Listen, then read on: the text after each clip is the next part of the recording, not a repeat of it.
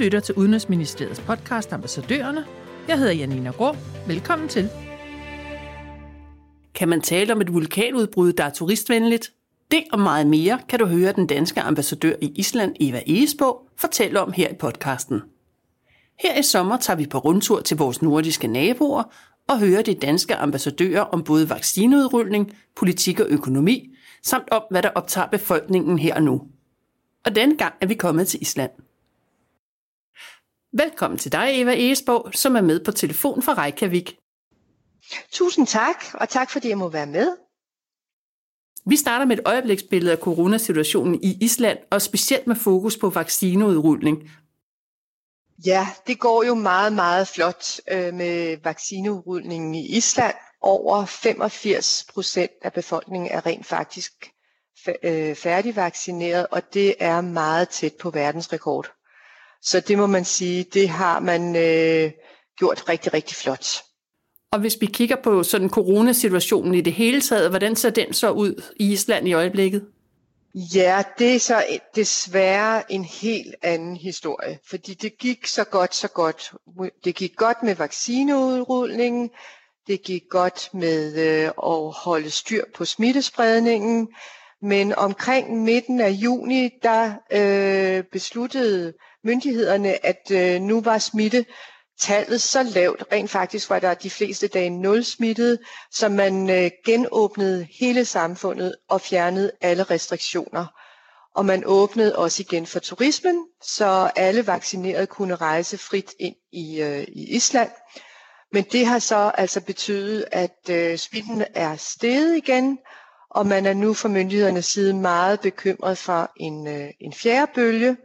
Og det har betydet, at regeringen er trådt sammen for at drøfte nye forslag til øh, genindførsel af restriktioner fra sundhedsministeren og epidemiologen her i, øh, i Island.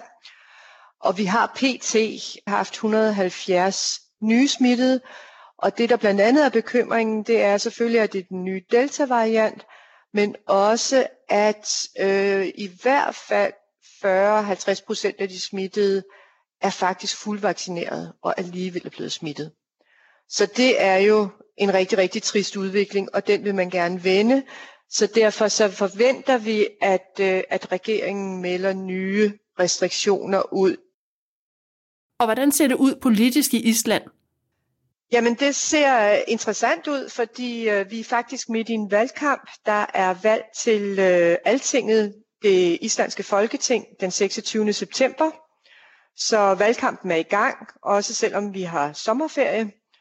Og øh, det betyder selvfølgelig også, at håndteringen af corona bliver vanskeligere, fordi at øh, det jo helst ikke skal blive et stort politisk øh, issue i, øh, i valgkampen, efter man, eftersom man indtil videre har, har været gode til, om man så må sige, at støtte sig op af de sundhedsfaglige myndigheder, når man skulle tage beslutninger, politiske beslutninger om, hvordan coronakrisen skulle håndteres. Men når det er sagt, så kan man godt mærke et split mellem opposition og regering, for så vidt angår, hvor stærkt man skal gribe ind med restriktioner. Og hvis vi kigger på økonomien, hvordan har den det? Økonomien har været hårdt ramt af corona i Island. Før corona brød ud, så havde Island rent faktisk et B N I capita, som var højere end det danske. Så Island har en rigtig, rigtig stærk økonomi og er kommet meget, meget stærkt tilbage efter det store økonomiske kollaps i øh, to tusind og ni. Men øh, coronaen har selvfølgelig ramt meget hårdt, og B N I'et er faldet med seks komma seks procent i tyve tyve. Og man håber på en genopretning i enogtyve på omkring de tre procent og lidt mere i tyve toogtyve. Og det, som selvfølgelig først og fremmest lå luften helt ud af økonomien, det var turismen, som jo totalt stort set udeblev. Den faldt til en fjerdedel. Og Island har jo haft en, en meget voldsom, måske også ifølge islændingene selv, en lidt for voldsom turismeindustri, med omkring to komma tre millioner turister til Island om året, og det er rigtig mange mennesker, når man tænker på, at befolkningens størrelse er på tre hundrede og seksogtres tusind mennesker, så man ville egentlig gerne have, at den fandt et lidt lavere leje, men altså en fjerdedel er simpelthen for voldsomt. Og det har også fået arbejdsløsheden til at stige. Man er ikke vant til arbejdsløshed i Island, og arbejdsløsheden er steget i tyve tyve til omkring de otte procent. Så man havde jo meget håbet på en genkomst for turismen, og det er man også i fuld gang med, og man venter faktisk med, eller forventer at være på niveau igen i øh, august med tiden før corona.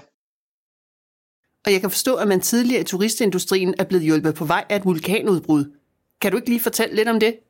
Jo, det gjorde man jo faktisk. Vi havde jo i Island øh, i januar og februar omkring tredive tusind jordskælv. Det var ret voldsomt. Altså tredive tusind jordskælv øh, januar og februar indtil midten af marts, hvor man næsten kan sige, at vulkanen endelig brød igennem. Og det er et vulkanudbrud, der ligger lige imellem lufthavnen, altså Keflavik Lufthavn og Reykjavik by. Og øh, det viste sig at være et meget, meget smukt vulkanudbrud, som sådan en gang hver fjerde til ottende minut sprudler op til hundrede meter op i luften med sådan en, næsten en, en, en gejser af vulkanudbrud. Og så falder den fint ned igen og spreder smukt lava ud over øh, nogle meget store områder, som i forvejen var lavamarker for det seneste vulkanudbrud for flere tusind år siden ude på samme i samme område. Og øh, Island øh, døbte det meget hurtigt et øh, turistvenligt vulkanudbrud, fordi det lavede ingen askesky, det lavede ingen giftige gasser, og det var ikke farligt for de omkringliggende. Og det gik jo verden rundt, som vulkanudbrud ofte gør, og betød rent faktisk også, at det var med til at genstarte turismen til, øh, til Island. Rigtig mange mennesker er kommet herop for at tage turen fra lufthavnen ud til vulkanen og vandre de her tre og en halv time op, hvor du kan stå og se på vulkanudbruddet, og så de tre og en halv timer tilbage. Og hvis vi så kigger på, hvad der optager befolkningen mest i Island her og nu, hvad er, hvad er dit bud, eller dine bud? Jamen altså lige i de her dage, der er det altså den stærkt stigende smitte, som bekymrer folk rigtig meget, og det bekymrer folk, at, øh, at man kan se, det er de vaccinerede, som også bliver smittet. Og man er bange for, at øh, man ikke, som man havde håbet, havde opnået flokimmunitet med at være oppe på en vaccinationsprocent over de femogfirs, og måske skal se øh, en fjerde bølge her i, i efteråret. Men en af de diskussioner, man jo så blandt andet har, det er, at man kan se, det er meget personer, der er blevet vaccineret med Johnson og Johnson, og man håber, man for eksempel ved at give dem et øh, skud Pfizer oveni, vil kunne øh, få styr på smittekurverne igen. Og vi slutter med at høre, hvad er dit yndlingssted i landet? Det kan jo så være til brug for nu eller senere. Jamen altså, der er jo usigeligt mange smukke steder i Island, og Island er jo så fantastisk indrettet, det er jo en ø, øh, og de har en vej, der hedder vej nummer et, som simpelthen går hele vejen rundt om Island, og den øh, er der mange, der tager. Man kan køre den med gode stop på en uges tid, og så har man set alle former for landskaber i Island på turen. Man har set dybe fjorde, høje bjerge, gletsjere, vulkaner og vulkanmarker, som det hedder heroppe, og masser af smukke vandfald. Men mit yndlingssted, vil jeg nok sige, er netop fjordene. Oppe i det nordvestlige hjørne af Island ligger Vestfjordene med meget, meget smukke dybe fjorde, meget smukke vandfald, blandt andet vandfaldet Dinjandi, og det er en, en helt øh, eventyrlig køretur ind igennem de fjorde, men også Østfjordene, som selvfølgelig, som navnet siger, ligger helt ud østpå, er meget, meget smukke. Så de islandske fjorde, vil jeg sige, og de islandske vandfald. Det var slut på den tredje sommerpodcast om vores nordiske naboer. Hvis du vil vide mere, kan du følge ambassadøren på Twitter. Tak til ambassadør Eva Egesborg, og tak fordi du lyttede med.